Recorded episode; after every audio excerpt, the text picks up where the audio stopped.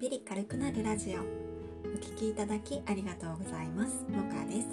今回はナンバー186の台本なしどうやってフリートークしてる？の回にいただいたコメントのお返事と最後に雑談をしようと思います。どうぞゆるりとお付き合いください。この放送は子育て中の専業主婦モカがおしゃべり得意じゃないけど音声配信に挑戦していくチャンネルです。どうやってフリートークしている？ということで普段台本を書いている私が台本なしで声を発するまでのプロセスが知りたいというお話でしたね。もーちゃんさん、しんさん、せいらじさん、MC しかぞうさん、ゆっきさんコメントありがとうございました。もーちゃんさんもかさん私も一緒です。いきなりお話しされる方ってすごいなと思います。私も台本なしの収録ありますがそれは頭の中でずっと考えていることをダラダラと発信してます。皆さんどうしてるのだろうかと私も気になります。ということでもーちゃんさんありがとうございます。そうですよね。気になりますよね。特に寝起き配信されている方とか頭の中を見せてもらいたいなと思ってるんですが普段から考えていることがあるからお話しできるということなのかなと思いますね。もーちゃんさんもね考えていることを台本なしでお話しされているということなのでね。あとは考えなくても言えること。私の場合は子どものエピソードが割と話しやすい気がしています。もーちゃんさんこの間初ライブされてましたね。おめでとうございます。すごいなと思いながらました。私もまたライブ挑戦したいなと思いながらまだおじけづいています。もーちゃんさんありがとうございます。しんさん私も朝の配信では台本がありません。短時間で記念日をチェックする作業だけで収録していますね。他の配信は話す内容のキーワードをあらかじめメモして収録しています。皆さんはどうなんでしょうか？ということでしんさんありがとうございます。朝の配信は台本なしということで時間をかけずに短時間で収録できるのはいいですね。記念日をチェックするだけであれだけお話できるというのはやっぱり普段からお話に慣れているということですかね。他の配信はキーワードをメモされているということで私も最近このメモを用意してお話しするというのをやってみています。メモがあると話し忘れを防げますよね。私もテーマによってメモありとメモなしといういう風にねいろいろ試してみたいと思います。しんさんありがとうございます。せいらじさん慣れやテーマによりますよね。収録が話す練習にもなる気がしてます。ということでせいらじさんありがとうございます。やっぱり慣れが大きいですかね。テーマもね話しやすいテーマと難しいテーマといろいろありますよね。内容によってメモを用意したりして工夫するのが良さそうですね。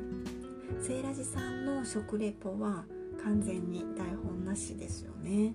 食レポの練習したら話す練習になるということですかね。うん余計難しそうですね。食レポ。機会があれば私もやってみたいなと思います。セイラジさんありがとうございます。MC しかぞうさん。これ話そうと用意しておいてから話してます。